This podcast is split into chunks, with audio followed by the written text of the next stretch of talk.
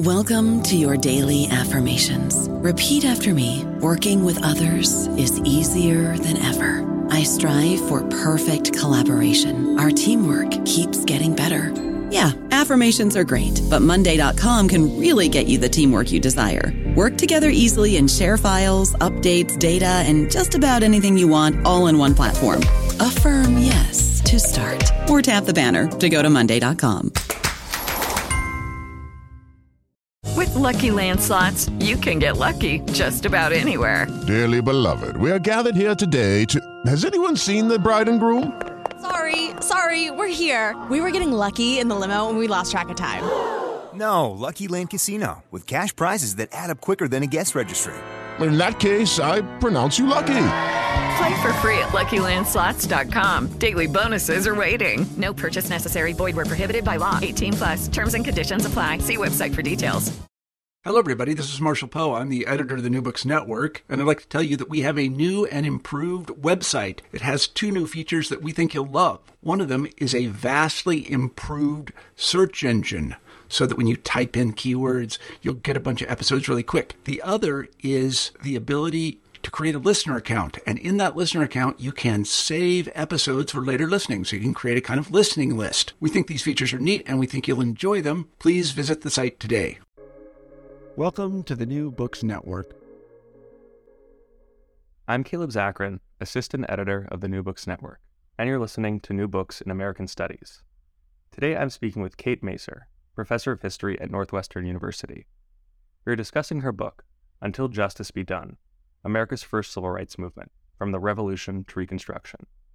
This book was a finalist for the Pulitzer Prize in History and recipient of the A H A's Littleton Griswold Prize in U S Law and Society. Kate, thank you for joining me today on the New Books Network. It's great to be here. Thanks for having me. Of course. You know, th- this was a, a really fascinating book. So before jumping into the book, I was just wondering if you could tell us a little about yourself and your background. So as you said, I'm a professor at Northwestern University, where I've been teaching since two thousand five. Um, I I got my P H D in American Studies at University of Michigan, and um really spent a lot of time in my career until now um, focusing on like the Civil War and Reconstruction era. Um, and I also am co-editor right now with Greg Downs at U C Davis of a journal called the Journal of the Civil War Era. Um, but in this book, I had some questions, I guess, that I wanted to answer that that made me go earlier in time, which is, I think, a thing that a lot of historians end up doing is kind of, some historians go forward in time, but a lot you know, sort of think, well, I want to know more about the origins of the thing that I know a lot about. So this book took me um, for the first time into earlier uh, earlier U S history, you know, starting kind of with the period of the American Revolution and then working its way forward so that, as you imply, the book ends with like the Civil War Reconstruction. You know, this book, as you say, is about the first, first civil rights movement in America. Uh, and, you know, I'm wondering, you know, what exactly did civil rights entail in the first half of the nineteenth century? Uh, for example, did the cause of civil rights encompass political rights, rights for women, uh, other rights?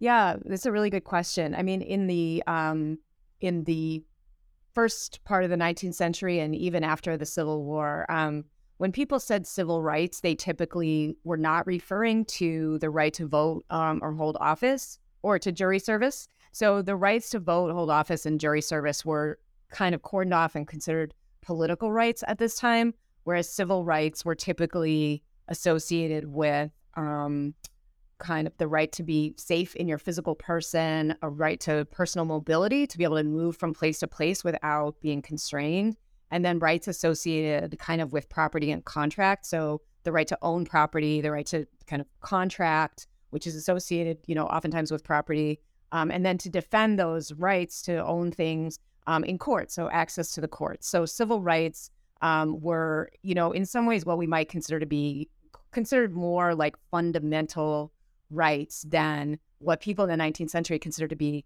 uh, like more advanced rights, like the right to vote and, and, and hold office. And that's part of how they could like justify denying, for example, free women the right to vote, is they would say, well, those are those are rights that all people have. Those are just rights that, uh, you know, to which certain extra special members of our society are entitled. So Um, that's the general kind of division between civil and political rights as people understood it in the nineteenth century.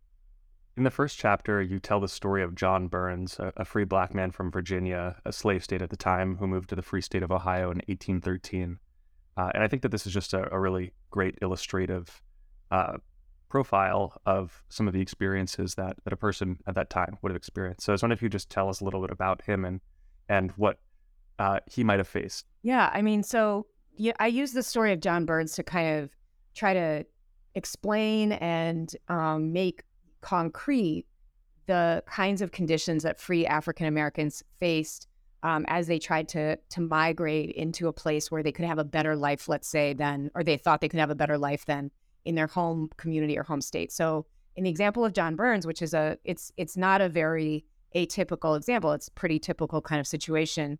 Um, he became free in Virginia. He was from Virginia. He was enslaved. He became free in Virginia. And um, he went to the local county courthouse in Virginia to get his free papers, which would be, you know, essentially proof that he was legitimately free. Um, and that, you know, and so this paper um, would be stamped with a kind of official stamp of the county clerk. And then the county clerk would hand John Burns a paper that he would be able to carry with him. And then the county clerk would also have a book in which he would write the record of having issued, had, had, that John Burns had been here, he proved his freedom, and we issued him a free paper. And so Burns, let's say, um, wants to migrate to Ohio, um, which, and if you think about geography at the time, um, actually, it escapes me right now what county John Burns was from, but some places in Virginia, before West Virginia existed, you know, the state of Virginia went all the way up to include what's now West Virginia. So, you know, there were parts of Virginia that were very close to Ohio, just across the Ohio River, and other parts of Virginia were further away. But there was a fair amount of migration of uh, African Americans from both Virginia and Kentucky into Ohio because it was really close by. So John Burns would have had to um, travel through some parts of Virginia. He would have risked being stopped by white people. Any kind of white person was sort of deputized, or any any person really, uh, was deputized to stop an African-American person who was traveling and sort of demand that they show their papers, um, that they were free, or else if they were enslaved, that they had permission of their enslaver to be traveling on the road. So he would have had to safely get through um, Virginia without being, you know, stopped and detained by someone who wanted to send him back uh, or or even kidnap him and, and sell him illegitimately into slavery.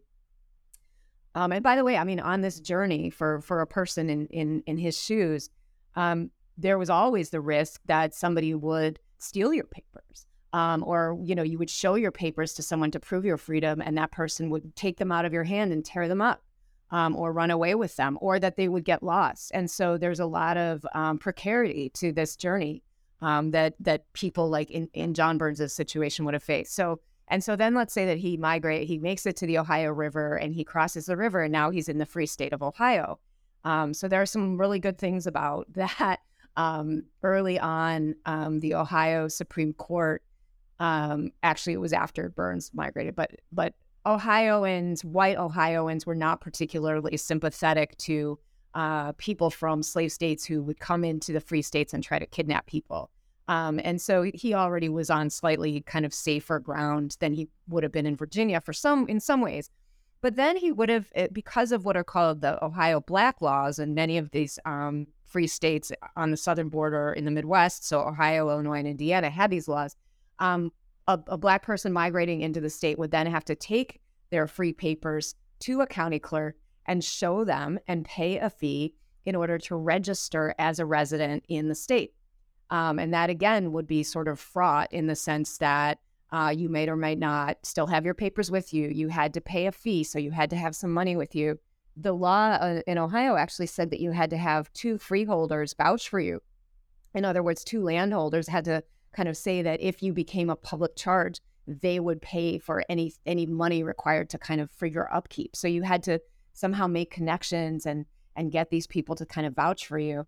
Um, and so this was a really onerous process. And um, I was thinking about it a lot when I was when I was writing this book. And then one of the things that was particularly um, poignant and made a really big impression on me was that in the Ohio, um, it's called the Ohio History Connection, but it's like in Columbus, Ohio, the the major historical society and state archive, they actually had um, a set of freedom papers in the archive um, that in the archive now they're um, they're unfolded and kind of flat and they're in folders, but you can see the marks of the paper having been folded essentially into ninths, I think, if I remember correctly. So you can you can really see the vestiges of how this paper would have been folded up small enough to put in someone's pocket, to carry with them, to use in these kind of situations. And so the concreteness of that really made me want to describe describe it for readers. Yeah, following up on on that point, um, this is sort of take, taking aside from the actual contents of the book, but I would love to hear a little bit about the the research that went into it, uh, you know, maybe the archival work or also secondary sources that were uh, important for, for your research. Yeah, I mean, the research for this was uh, interesting and wide-ranging um, and dynamic in the sense that during the course of the period that I was working on this book, for example, certain things that had not been digitized when I started working on it became digitized. I mean, one example of that is like when I was in Ohio at the uh, in Columbus, I was looking at bound volumes of the proceedings of the Ohio State Legislature, like, you know, sort of basically like the, um, you know, the, the minutes of the Ohio Legislature, the state and uh, the House and Senate. And later on, when I was still working on the project, those volumes were digitized by Google Books. Like, I really don't think that they were available, you know, and there I was in Columbus paging through them. And there's an experience associated with looking at the hard copies that's not really replaceable by uh, looking at it online, not to mention the fact that it's easier to use the index when you actually have the book on hand. Um, but anyway, and then another, uh, one really interesting research experience I had was at the Massachusetts State uh, Archive, because I hadn't really known, there's a fair amount of the book, which we'll probably get into, um, that has to do with uh, Black sailors and the response, particularly in the state of Massachusetts, to the like incarceration of Black sailors who were from that state um, in southern ports. And I hadn't really known about the extent of that issue. Um, I knew about what are called the Negro Seamen Acts, and some people had written about the southern kind of perspective on those, like why states pass these kind of laws. Um, but but not a lot had been written, almost nothing, about how in coastal, Atlantic coastal states, a lot of people actually really galvanized to protect the rights of free Black sailors from those states. And they used constitutional arguments to try to do that. And anyway, I didn't really know the extent of that until I was in the Massachusetts State Archives, um, where they had certain documents that were labeled um, that they were about, um, you know, the issue of the rights of the citizens of the state. And so nothing about the cataloging of the documents suggested that these were documents about African Americans, um, because it didn't say the rights of Black citizens of the state. And that was actually, uh, I think, a kind of principled decision on the part of the whoever was cataloging and archiving these. But anyway, so it was kind of like once I realized that that was an issue and that there were certain words you would have to use in order to find these documents and ask for them at the archive, then all of these things came into view that I hadn't known about before. Um, so anyway, and then I, you know, I also did do a lot of research in um, digitized newspapers, um, which are just a really amazing treasure trove that are more searchable than they used to be when they were not, you know, digitized. Um, and they were on, they were available, but they were on microfilm. They were harder to get. You couldn't search in the same way. So yeah, that's that's a little snapshot of it. Yeah, no, that's that's wonderful. I'm sure I'm sure listeners will love to hear that. I know many listeners are, you know, graduate students or historians or scholars themselves. So. Uh, and they always say, uh, whenever I talk to them, that they love to hear about people's process. Um, Happy to talk about that. I love talking about it. You know, it's always fun. You know, the art. You know, I. You know, for the pe- people who love going to museums and looking at old books. Um, but uh, to to sort of follow up on the uh, on the uh, John Burns uh, narrative, we were talking a little bit about the uh, the laws that he would have faced having to register and have. Uh, Uh, neighbors that guarantee that he's not going to become a, a vagrant or public charge. Uh, you know, c- could you talk a little bit also about, you know, other racial laws in free states, other um, other other Black laws uh, that uh, would have uh, impacted uh, free people at this time?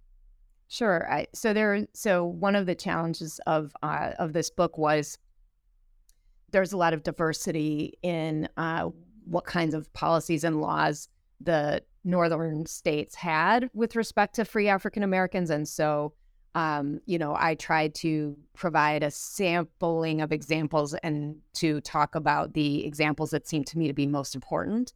Um, and so uh, Ohio, so so the the situation in the what was called the Old Northwest, but some people call it the Midwest now, um, the Northwest Ordinance, which was passed in seventeen eighty-seven, declared that slavery was outlawed in the Northwest Territory, um, which is the current day states of uh, Ohio, Indiana, Illinois, Wisconsin, and Michigan.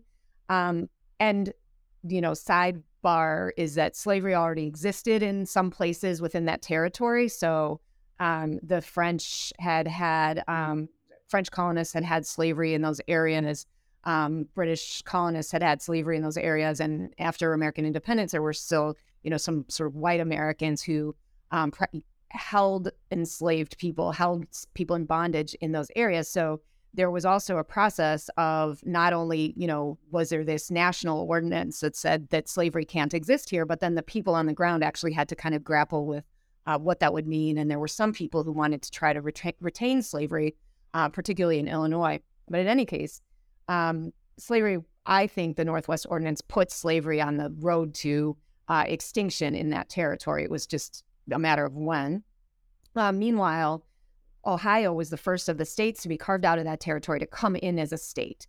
Um, and so with Ohio statehood, you, you know, you sort of, you get Ohio statehood, I think in eighteen oh three, and then the state legislature immediately starts passing laws like the ones that we were talking about that impinge on the freedoms and the basic civil rights of free African Americans. Um, and those include not just the registration laws, but also laws that prohibited African Americans from testifying in court cases involving white people.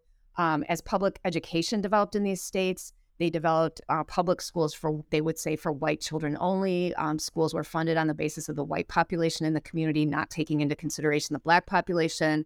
And then by state constitution in these states, black men were disenfranchised. So the vote, the right to vote was for white men only. And so you had this kind of uh, panoply of different kinds of policies that were um, explicitly discriminating against um, against free black people. And the Ohio model, there was some variation, but what Ohio did kind of set the stage for what Indiana and Illinois would later do as states. So yeah, that's the general configuration of of kind of what was going on in those um, Midwestern states. Pivoting to to federal law for for a moment. Uh... What is the privileges, privileges and immunities clause in the Constitution, and why did it become a flashpoint of debate in the eighteen twenties? So a lot of the discussions about the rights, kind of race and the rights of free African Americans that I write about happen at the state level, because in this period after the American Revolution, under the original Constitution, like in other words, before Reconstruction, Um, these questions about race and rights were mostly adjudicated at the local level. Or when I say adjudicated, I mean like policies were made at the state and local level. And there really wasn't any kind of federal, um, for the most part, with the exception of the Privileges and Immunities Clause, which we're about to talk about, there wasn't really any um, anything in the United States Constitution that people could refer to when they were objecting to laws like the Ohio Black Laws. Like, there wasn't an obvious thing that that kind of said that this these laws were unconstitutional under the United States Constitution. So there was really not a way to make an appeal outside of the state. So what you had to do was try to push the state government to repeal those laws, and you know, or you know, re- you can try to push the state legislature to repeal them, or push a state Supreme Court to over declare that they're unconstitutional, typically under the state constitution. So the one place that I found in the United States Constitution that people were able to make recourse to was what's called the Privileges and Immunities Clause, or sometimes it's called that, um, in the original Constitution. So this is in Article four, Section two of the Constitution. It's in a part of the Constitution that deals, Article four in general, deals with interstate issues. So these are some provisions in the United States Constitution that are intended to kind of smooth relationships among the states, considering that the Constitution gives a, a whole lot of power and authority to the states. Um, you know, the framers of the Constitution could have anticipated that there would be points where states might come into conflict. And so a lot of what's in Article four has to do with mediating those, providing a framework for mediating those conflicts. Yeah, so um, the Privileges and Immunities Clause in the original Constitution's Article four, Section two says, "The citizens of each state shall be entitled to all privileges and immunities of citizens in the several states." And, um, you know, I often talk about this clause and and say, you know, okay, for one thing that's really clear about it is it says the citizens of each state. So it's it's clearly like referring to state citizenship, which is something that we often don't think about. Like, you know, we think about citizenship as being a kind of national status, but clearly state citizenship was on the radar of um, the people who were making the Constitution, and it was on the radar of people in the early American Republic. Um, and so this clause, though, being in the U S Constitution, it's about um, what do state citizens get? What are they entitled to when they're in other states? So it kind of invokes like interstate travel. And if you're a citizen of one state, are you entitled to certain privileges and immunities, and you are in other states, and what might those be? Um, and this uh, gets litigated in the early United States around, oftentimes around um, like white men doing business and kind of wanting to go to another state and conduct business. And maybe another a state that's not their home state says, well, we only reserve the privilege of certain kind of business practices for the residents or citizens of our state. And so, you know, it's these questions of like, if I'm a resident of New Jersey, can I open a business in Delaware and things like that? However, um, it, that clause was an area of the U S Constitution that people who cared about the rights of free African Americans could appeal to. So they could say, and they did say in the eighteen twenties, um, well, free Black people who are residents of New York or Massachusetts, Um, those states consider them citizens. And so aren't they entitled to certain kinds of basic privileges and immunities when they travel to other states? And so it's very, very interesting to see how um, Americans, Black Americans, and some white allies begin to kind of refer to the Privileges and Immunities Clause, Article four, Section two, to say, like, when we're traveling from place to place, if my state considers me a citizen, then I should be able to have certain kinds of rights when I'm in other states as well. And this is really... Um, a hot issue that's debated um, on and off, but pretty consistently from the eighteen twenties until the Civil War. I don't know about you, but I'm very busy and I don't have a lot of time to cook. That's why I subscribe to Factor. Eating better is easy with Factor's delicious, ready-to-eat meals. Every fresh, never frozen meal is chef-crafted, dietitian approved, and ready to go in just two minutes. You'll have over thirty-five different options to choose from every week, including Calorie Smart, Protein Plus, and Keto. These are two-minute meals. Factor meals are ready to eat and heat, so there's no prepping, cooking, or cleanup needed. They're flexible for your schedule. Get as much or as little as you need by choosing your meals every week. Factor is the perfect solution if you're looking for fast, premium options with no cooking required. Sign up and save. We've done the math, and this is important. Factor is less expensive than takeout, and every meal is dietitian approved to be nutritious and delicious. Head to factormeals.com slash N B N fifty and use code N B N fifty to get fifty percent off. That's code N B N fifty at factormeals.com slash N B N fifty to get fifty percent off. I was wondering uh, if you could talk a little about the uh, the pr- predicament of Gilbert Horton, because uh, I think this is another great illustrative uh, sort of story uh, to talk about this period. Sure, yeah. So Gilbert Horton was a um, a free Black citizen of the state of New York um, who was a sailor. Uh, as it happens, he would, like many uh, Black men from the from the East Coast of the United States, he worked as a sailor in what's sometimes called the coastwise trade. Um, basically, there were a lot of ships going up and down the Atlantic coast, many of them, you know, doing commerce. And so they would um, sail from, let's say, New York City down to a place like Charleston or Savannah, deliver goods, pick up things, often cotton or indigo, whatever those staple crops that Southern uh enslaved laborers are producing, um, and then bring them back up north or bring them over to England. And so there are a lot of Black men who, free Black men from the north, who work on ships like that. And Horton um, was on a ship, worked on a ship, got off his ship when he disembarked in, um, I believe it was Norfolk, and then made his way up to Washington, D C. Um, he was actually in Georgetown when he was picked up by a local constable, and a white man who kind of like exerting this power that people had stopped him and said, you know, essentially like, show me your papers. Um, and Horton evidently was not carrying free papers that satisfied like these people's curiosity about whether he was a free person or, um, you know, running away from slavery. So they threw him in jail. Um, and then according to the law, what they had to do was advertise that this person, Gilbert Horton, is now in the Washington jail. Um, he, they say he claims he's free, uh, And they obviously, I mean, this is part of kind of, it's partly part of the law, but it also implies like the amount of suspicion that free Black people were subjected to. They say, well, in the ad, he claims he's free and he, we need for his owner to come forward, um, or else, according to law, he will be sold into slavery, which was also the law at the time in, in the District of Columbia. Um, so clearly no owner is going to come forward for Gilbert Horton because nobody owns him. He's a free man. Um, but because this advertisement was published in kind of mainstream newspapers, um, it made its way up to Gilbert Horton's community in Westchester County, New York. So people in New York saw the ad and they said, you know, this is Gilbert Horton. We know this guy. His father was there, and his father saw the ad and um, said, I'll do anything that's needed to prove his free, prove that he's free and he's a citizen of New York, and, and to get him out of uh, this jail. And so um, the co- community, including some prominent white people in Westchester County, um, mobilized to prove Gilbert Horton's freedom and get him released, including petitioning the president, who was John Quincy Adams at the time. Um, but the arguments that they make, going back to what we were saying earlier, are particularly interesting because they do in, they do say Gilbert Horton is a citizen of the state of New York. They say that he's entitled to certain rights based on the Privileges and Immunities Clause of the original Constitution. Um, and, you know, I mean, the, the most concrete thing that they're trying to do is just get him out of jail, which they do successfully. And he has spent about thirty days in jail when he's released.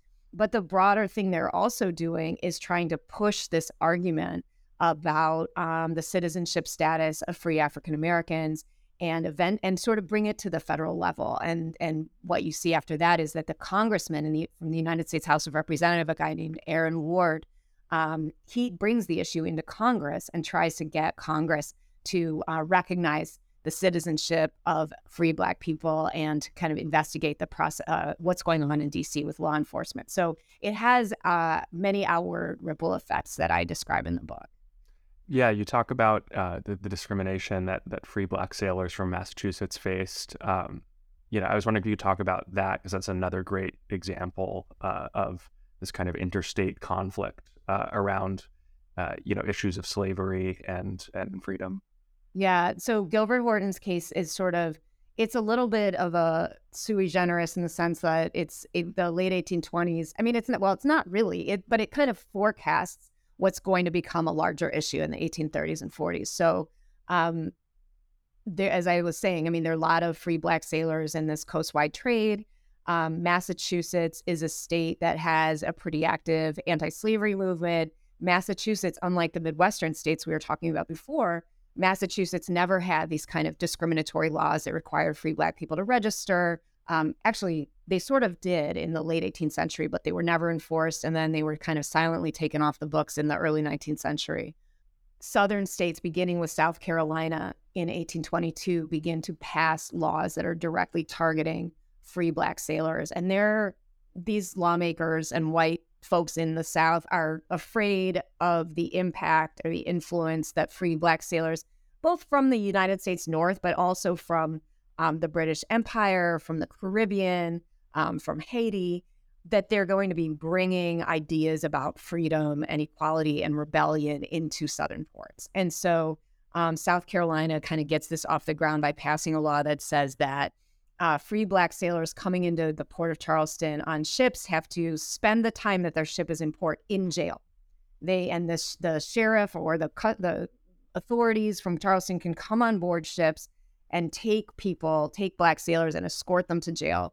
And when the ship is ready to leave, um, the ship master has to come and get them, pick up the sailors who've been spending their time in jail, and also pay their jail fees. So like actually pay the fee for their food and and for the guards while they were in there. Um, it's a pretty dramatic um, law, not only not only because it is so um, hostile to free Black sailors and their liberty, but also because uh, ship owners tend to really hate it because they consider that this is their employment relationship. They feel like these authorities are getting in the way of what they're trying to do with their employees. Um, and also that um, Black sailors worked on loading and unloading the ships while they were in dock. So it also forced um, the, the ship owners to find other people to do that labor. So in any case, um, by there's all kinds of other laws beyond just that one that require um, any free Black person, especially from outside, to show papers, to show their passes. And so by the early eighteen thirties, it's clear that a lot of free Black Northern sailors um, are ending up being arrested or detained in Southern ports for one reason or another, whether it's like through these increasing uh, so-called Negro Seamen Acts or through other means. And uh, Black sailors who had these experiences of being incarcerated, not being able to prove their freedom, and, and being kind of unjustly incarcerated and really um, threatened with the sale of sl- uh, the threat that they would be sold into slavery, they come back.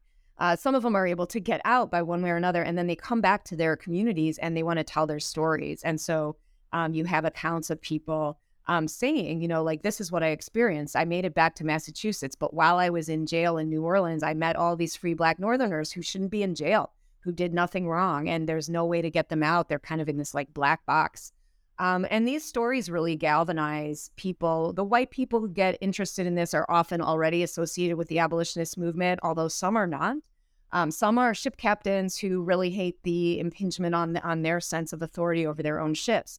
But anyway, so increasingly in the eighteen thirties, and um, people in Massachusetts in particular um, begin to push the state legislature to um, take action to try to, you know, secure the safety of these people who end up in Southern jails. But at the same time, because this is an interstate issue, um, these people from Massachusetts also raise the issue to the federal level, and they make claims. They say that the sailors' rights are being, under the Privileges and Immunities Clause, are being violated. Um, they say that these Negro Seamen Acts in the South are unconstitutional under the Privileges and Immunities Clause. Um, they also, they say, violate Congress's authority over interstate commerce, and also Congress's treaty-making authority when it comes to um, foreign powers and the sailors from, like, British ships. Um, and so they try to make these arguments under the U S Constitution and, like, elevate this issue to Congress or the federal courts to try to challenge these policies. And, you know, it's really interesting to see what happens, what happens with that. Uh, I would love to to hear a little bit about, you know, just the broader abolitionist movement at the time. You, you talk, you, you give particular focus to, like, the abolitionist movement in Ohio in the eighteen thirties and forties. Um, you know, what did this look like? What were they advocating for? Was this uh, mostly, you know, free free Black citizens of Ohio at this time? Uh, was it was it white people too? Did they advocate for the same things? Uh, yeah, feel free to take that in any direction yeah. you'd like. Well, so one of the things I was trying to do in this book is um, kind of tell a new story or a new history about some of the things that abolition people that we would recognize as abolitionists and others were doing. So I think conventionally the focus has been um, on on how who opposed slavery, how they did it, you know, what their ideas were about how to get rid of slavery, how they organized, uh, you know, in communities and things like that. But always with almost always with a focus on what was their approach to slavery itself. Which is, of course, also, I mean, as people know who have um, have studied this or thought about it, when you're talking about people who live in the North or in the free states and they're attacking slavery, which is exists in the not where they live, uh, they're facing some, you know, issues about like, well, how do you actually, you might think slavery is really evil system, but like, how do you actually get rid of it when, you know, there are these states. Um, you know, your state has no authority. Ohio has no authority over whether Kentucky has slavery, um, and that the federal government, for a variety of different reasons, is not about to interfere with slavery in the states where it already exists. So they can try to get uh, people elected to Congress who are eventually going to uh, try to do something that against slavery. But, you know, it's a really, really challenging um, idea to think about how um, Northerners who are very separate from living under slavery can actually do anything to change it and get rid of it. Um, but anyway, but still many, many books and, and stuff have been written about it, and it's excellent and they're very good. But like what we haven't paid nearly as much attention to is the ways that a lot of these same people and other people were also really interested in their home, what's going on in their home states when it comes to issues of race and civil rights, right? So even though there's also this struggle about like what the, should happen to slavery, these people, many of them are like really engaged in trying to repeal the Black laws in the states that they live in, or trying to make sure, secure the safety of Black sailors in Southern ports. And there's this whole sort of other movement around race and equality and civil rights that I think we haven't known nearly as much about. and that we should know about. And so that's what I was kind of trying to put on the map in this book. Um, you know, so so in terms of, like, you asked specifically about Ohio, um, Ohio, in terms of the Midwestern states, had the largest population in this period, um, the largest white population and the largest Black population, and the most active and successful abolitionist movement. Um, and many, so so there's an, an increasingly organized um, Black activist movement. Um, we see it kind of coming together in the second half of the eighteen thirties when um, African-American Ohioans hold their first statewide convention. Um, and one of the things that they're most interested in is talking about how to pers- how to get involved in pushing the state legislature to repeal the Black laws. And also, um, you know, very connected to that is trying to get white Ohioans to understand what's wrong with these laws. And, you know, Black uh, residents of Ohio were about one percent of the total population of Ohio in this period, and Black men could not vote. So they really had, if they wanted anything to change, they really had to persuade a critical mass of white people to change their minds, because otherwise, how are they going to get it done kind of in politics? And so um, at the same time, you have a pretty well-organized white abolitionist movement. Some of them are associated with a thing called the Ohio Anti-Slavery Society, who, unlike the stereotypical kind of white abolitionists who followed William Lloyd Garrison, uh, they did not eschew politics at all. Like, they were actually really interested in politics. They were interested in getting involved in politics, in getting people elected who supported their views. Um, and so they were not at all like the kind of morally abstaining from politics type of abolitionists that we that that Garrison represents um, a lot. And I think a lot of people know a lot less about um, this movement that sometimes is called the political anti-slavery movement, like the people who were, I would argue, just as committed to uh, or just as morally opposed to slavery and to racial discrimination as the kind of Garrisonians, but in contrast to the stereotypical Garrisonians, they really believed in pouring their efforts into politics as well. And they didn't say, you know, well, because anything to do with the U S Constitution and anything kind of subordinate to that, including state politics, is corrupted um, by slavery, so we really should not get involved in that, which was kind of the Garrisonian position by the eighteen forties.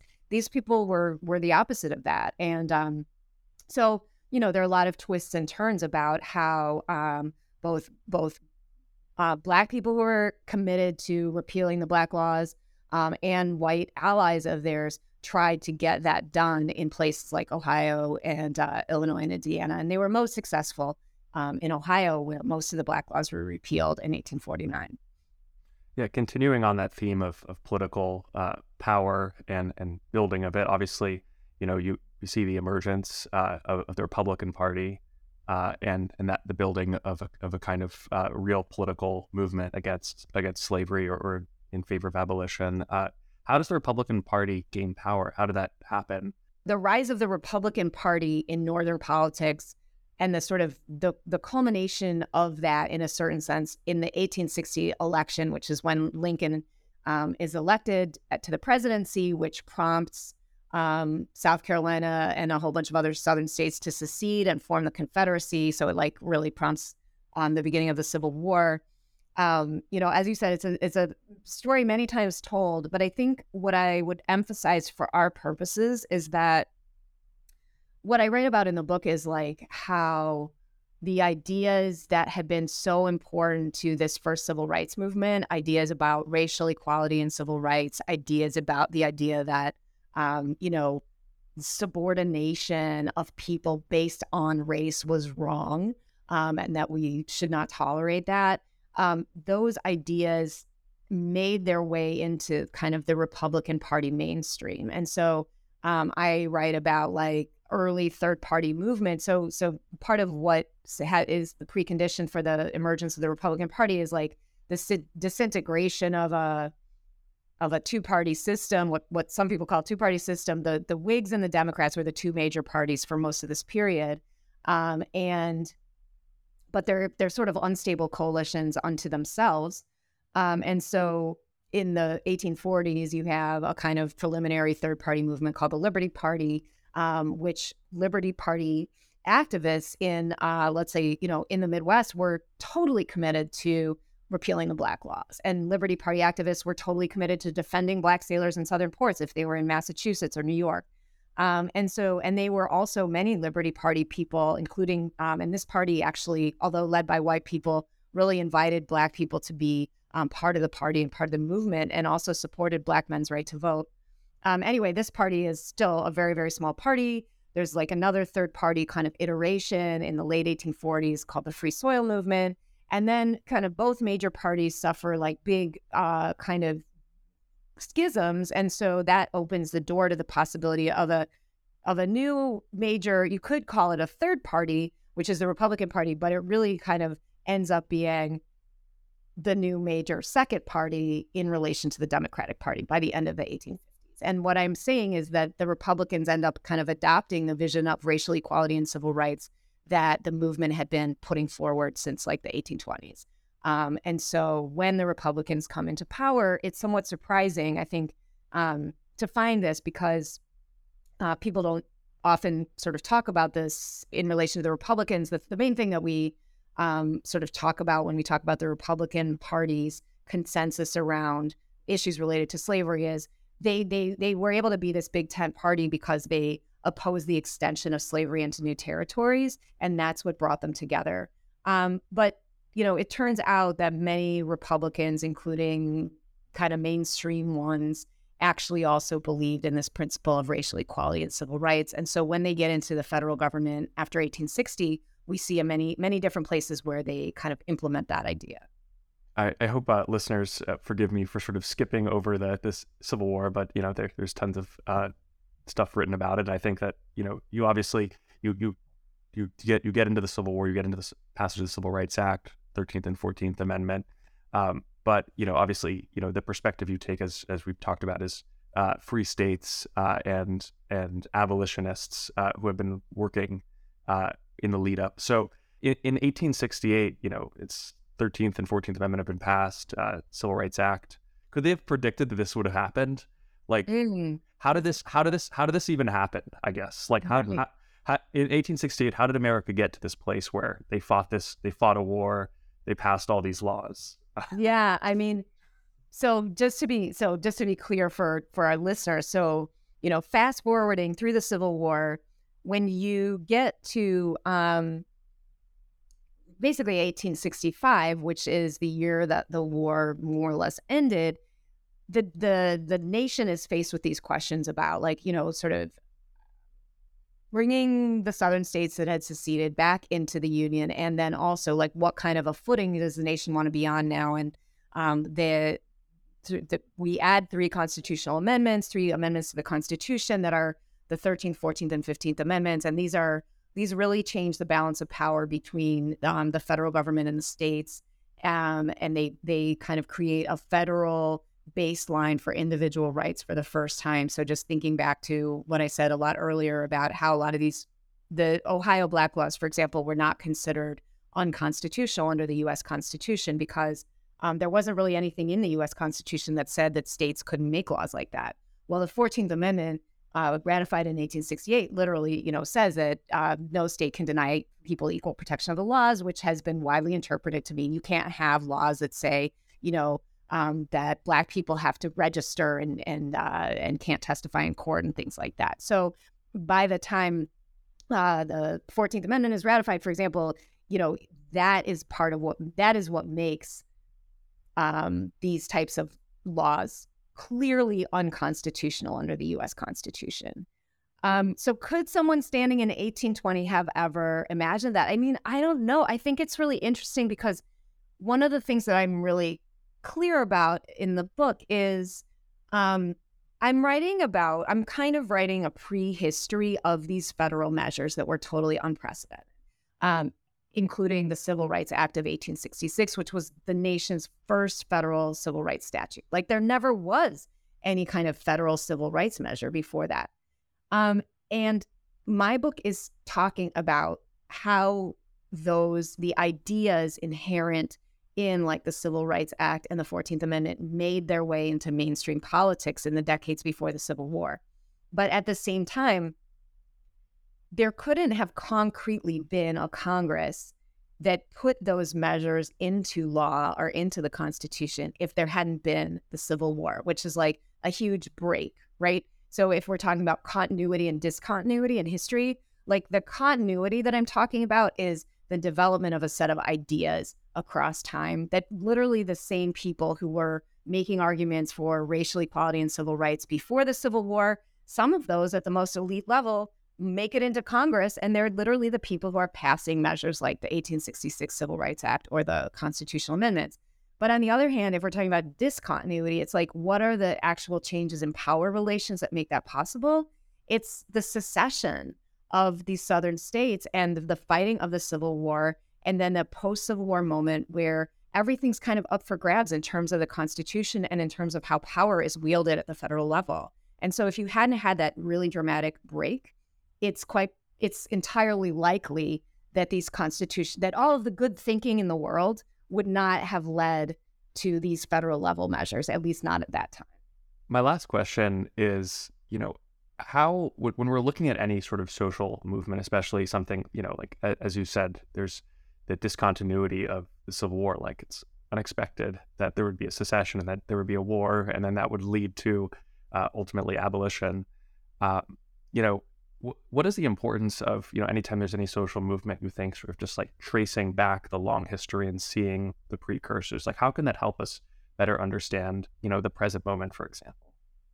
Yeah, thanks for that question. I mean, I think there are a lot of different ways to think about it. I mean, I do think that this thing about change versus continuity, and also the ways that unexpected developments that may be outside the control of the social movement can present opportunities for the social movement to make, to do its thing, to do what it wants to do, or sort of push forward an agenda.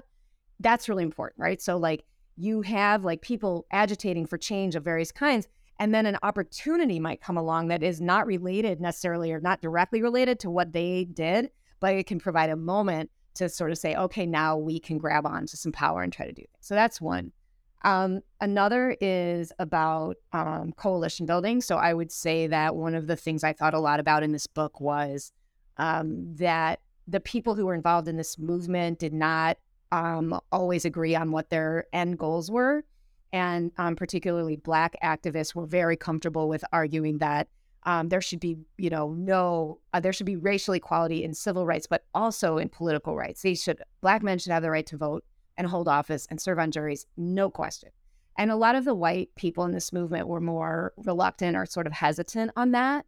Um, and yet, you know, they worked to, together for common purposes insofar as in the places where they agreed.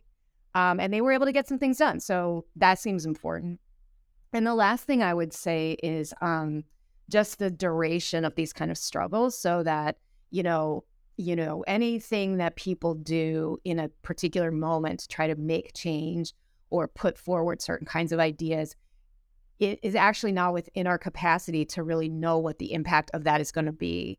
And it's tremendously frustrating to sort of think like that you might not ever get to see, you know, if you're involved in a social movement, that you might not get to see successes, but there might be successes in the future that are like beyond the span of one person's lifetime. And yet I feel like that is um, really important to keep in mind. It's sobering, it's kind of depressing, but it's also that um, the seeds, the groundwork that you lay in a particular moment, uh, even if it feels frustrating or you're defeated in that moment, you never know whether you're actually sprouting things that are going to help help what the, the goals that you want be realized in the future. You don't know. And so it makes it feel, in some ways it's sort of sobering and depressing, but in other ways I feel like it it is a, it's a sort of charter to um, continue that kind of work, because it's it can be valuable in ways that we cannot necessarily know about in our own moment.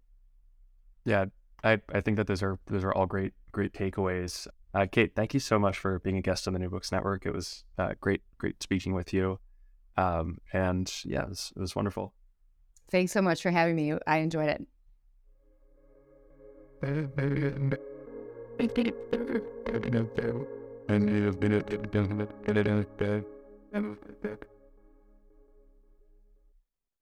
With Lucky Land Slots, you can get lucky just about anywhere. Dearly beloved, we are gathered here today to... Has anyone seen the bride and groom? Sorry, sorry, we're here. We were getting lucky in the limo and we lost track of time. No, Lucky Land Casino, with cash prizes that add up quicker than a guest registry. In that case, I pronounce you lucky. Play for free at Lucky Land Slots dot com. Daily bonuses are waiting. No purchase necessary. Void where prohibited by law. eighteen plus. Terms and conditions apply. See website for details.